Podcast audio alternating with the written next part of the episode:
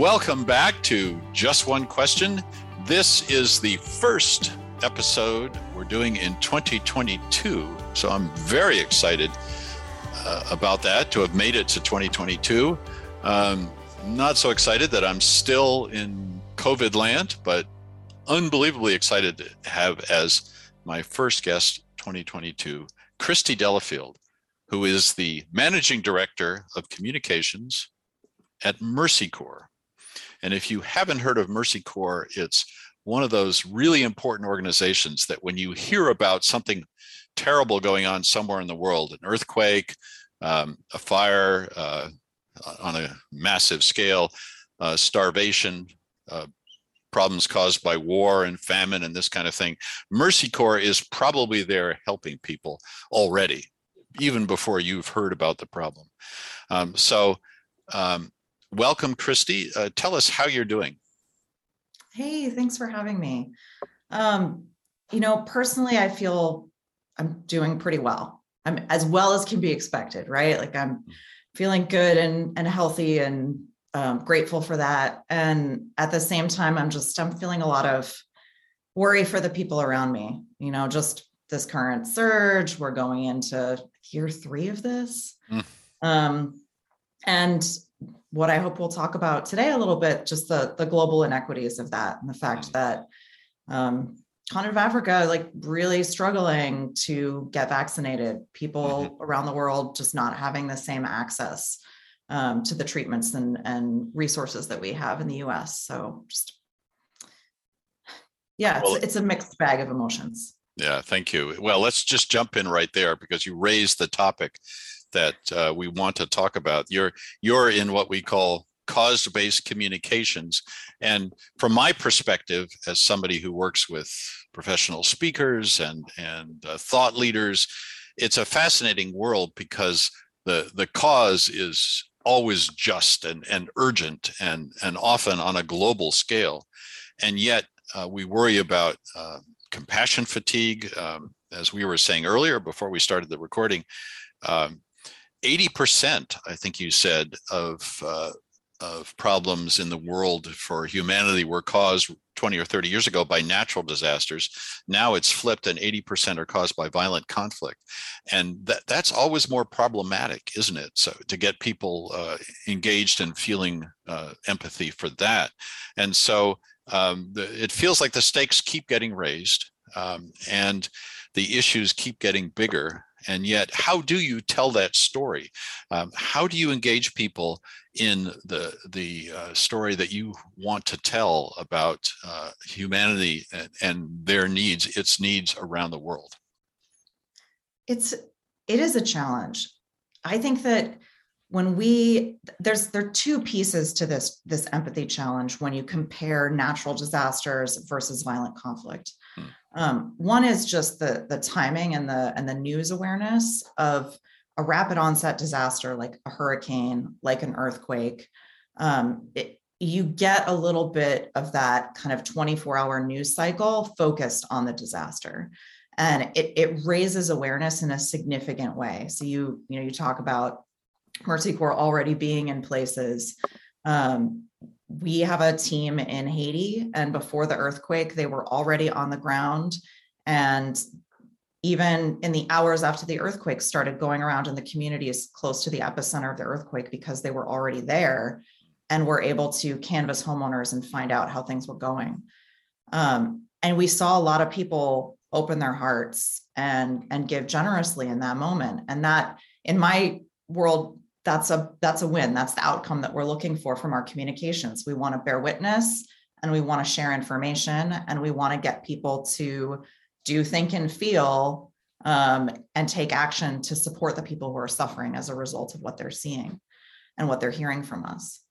Um, it really is a different scenario when you're talking about violent conflict because one the conflict might be a little bit more protracted um, you might not get that kind of news moment in the same way that helps kind of act as a, a flashlight to the or light bulb to the situation and draw attention mm-hmm. um, but you also you kind of you don't have as much access it's more difficult to tell people what's happening but there is a, just a human kind of empathy gap there when it comes to people who are in need as a result of violent conflict. It's almost, um, it's almost just perversely, we don't want to believe that that could happen. We Mhm. don't want to believe that an innocent person could get caught up in that.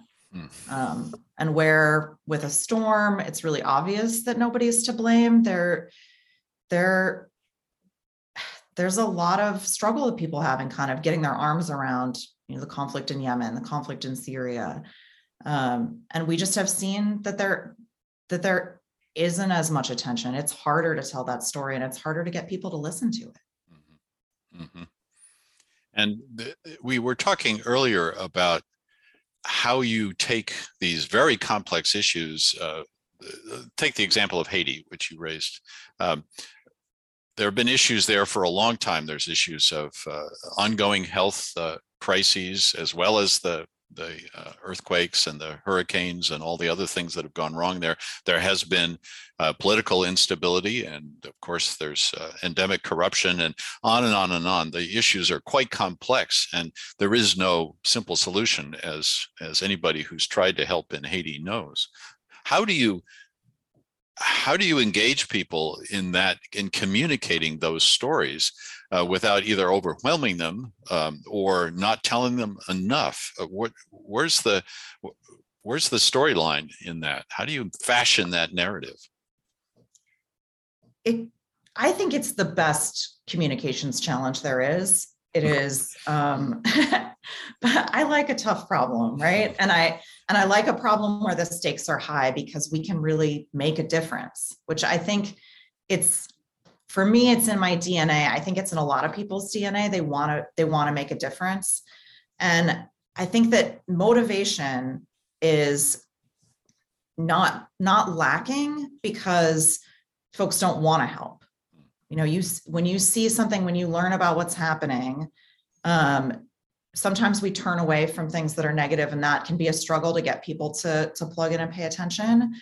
But I don't believe that the problem is someone watching TV or listening to this interview saying like, "Oh, I don't, I don't care about Haiti." Hmm. I think the problem is that people don't always know or have faith that what they're doing to help is actually going to make a difference. Yes. And for me, in this cause-based communication and trying to to deliver the message of a purpose-driven organization, it's the challenge isn't just about getting attention and keeping attention.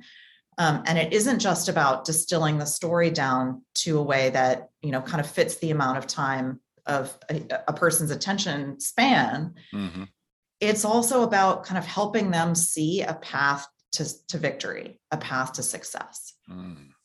Um, and whether that is helping them understand that um, the, the gift that they make um, to Mercy Corps to support our work in Haiti um, is going to not just go to meeting immediate needs, but also going to help farmers learn how to grow more drought resistant crops and, and the value that that has in the long term Mhm. um, or whether that is persuading and helping someone understand um, kind of an innovative way that we're supporting refugees um, who are fleeing as a result of violent conflict.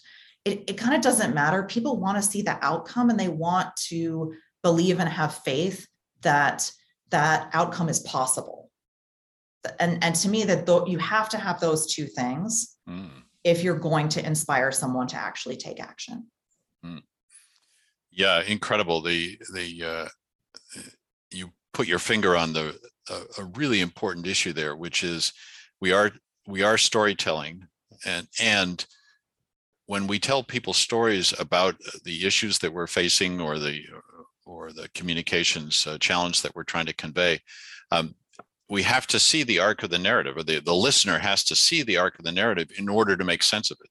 And and so you want to have a feeling that it's going to come out at some point right? And that's that's part of what you're saying is that unless i can see that narrative then what does my little 25 cents do? How how can i possibly help? My my contribution seems so small in that context. Um, so um, the, that's a challenge for um, anybody who has the attention of the of the world for a short period of time. How do you give a hint and make them want more and show them a piece of an overall narrative that then draws them in? Right but a, a particular issue uh, in the case of mercy corps and and uh, ngo work around the world in general so um, yeah we could talk about this uh, for hours but uh, you said something there was one other point I want to raise. You said something really interesting uh, before. Again, we pressed record, uh, which is um, you you said where you need to know where people are in their learning journey about this and that fascinated me because everybody's at a different point in their learning journey about any particular issue or any particular uh, uh question of thought leadership so how do you know where to start and where to stop if you're, for example, telling the story of of uh, Haiti or or Syria, as you mentioned, or some other hotspot in the world, how how do you pick that up, sort of in mid story? I think that we so subject matter experts i think really struggle with this. The more deeply that you know your subject the more difficult it is to basically edit. Mm-hmm. um, because what you're doing is you're you're really feeling limited. You have so much expertise. You've spent your life studying whatever the topic is um, whether it's humanitarian aid or whether it's widgets. Um, the person that is you know the person you're working with nick or the person i'm working with they have something to say for a reason they want to get this this word out about something that matters to them and it's hard to distill and condense it down to something smaller mm-hmm. because you feel like you're leaving out important things. So I find that thinking about it in these sort of episodes, this learning journey, sort of helps with that. You recognize, all right, I'm not teaching the whole course. I'm not going to give you the whole PhD. I'm never going to be able to give you the, the sum of my experience um, working in whatever field it is that I'm an expert in. So I think you need to take that as, as freedom, as permission to choose the one or two things that I'm going to teach you today. What is the one piece that's going to be exciting today, that's going to be interesting today? Um, and you you can work on this from an audience perspective if you're going to be giving a speech, you have a sense of who that audience is a little bit, who's going to be there. Um, if you're giving, you know, you're on a panel at a think tank or mm. you're um, you've got a podcast like this, mm. um, you know, who who is that audience and what do they need? Because ultimately, people have a lot of choice of content. So when you're thinking through what's the sum total of what I have to teach you, you also need to layer that with a Venn diagram of what does the audience want to learn? And that's how you know that they're gonna they're gonna walk away with it. They're gonna hang on to it because it's it's not about me.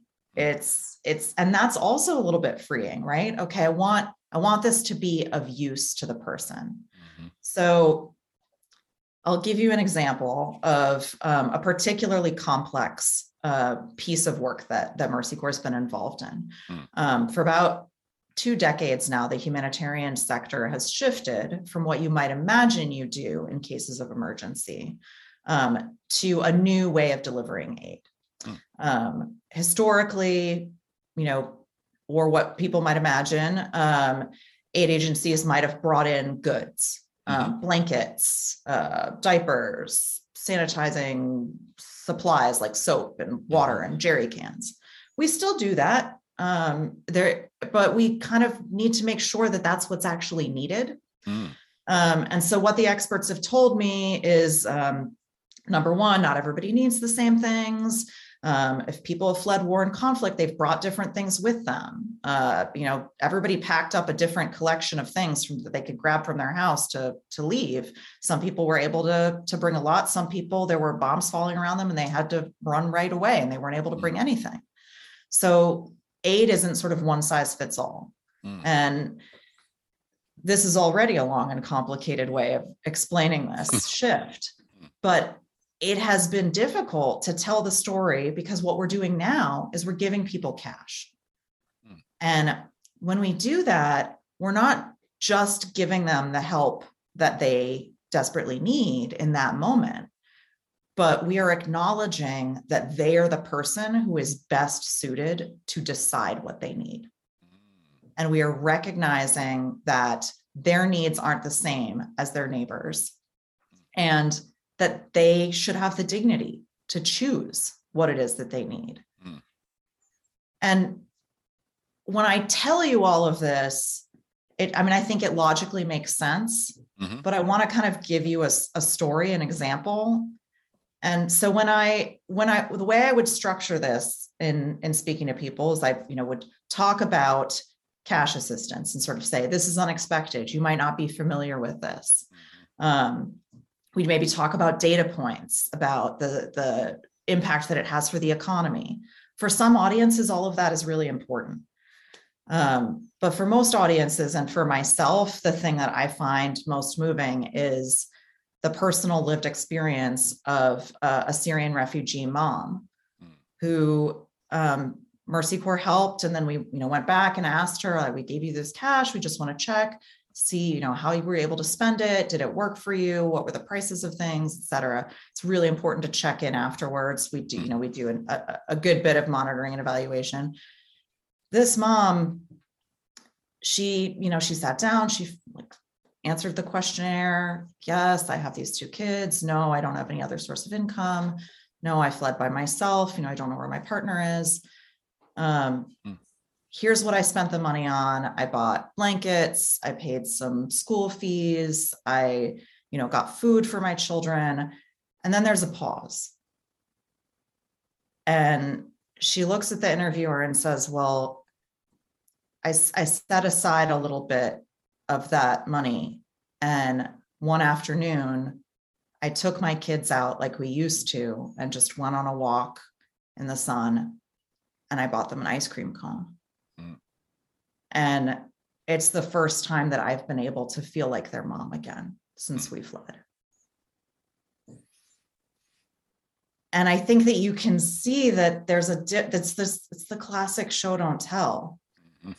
We can talk about the data points behind the value of cash assistance. uh, and I have experts that I can put forward to speak to you about that. But but without that human story, and I think that pretty much anywhere you are in your learning journey about this, you're going to be able to connect with that and per, kind of find that you want to know more. Mhm. Mhm. and that that to me is the other piece of it. We have to we have to like make our peace with the fact that we have a limited amount of time. You're about to tell me that our time is done. This is all that this is all that we had. And i hope that you know by choosing that these little pieces that somebody in the audience picks it up listens takes it in it's like oh i want to learn more about that Beautiful. Um, yes, that is all the time we have. You are absolutely right. um, I wish I could go on forever, but I've already asked you way more than just one question. So thank you very much uh, for those thoughtful answers. And I've learned something um, that I didn't know I needed to learn. So I deeply appreciate your sharing your time and your expertise. And uh, good luck with Mercy Corps. thank you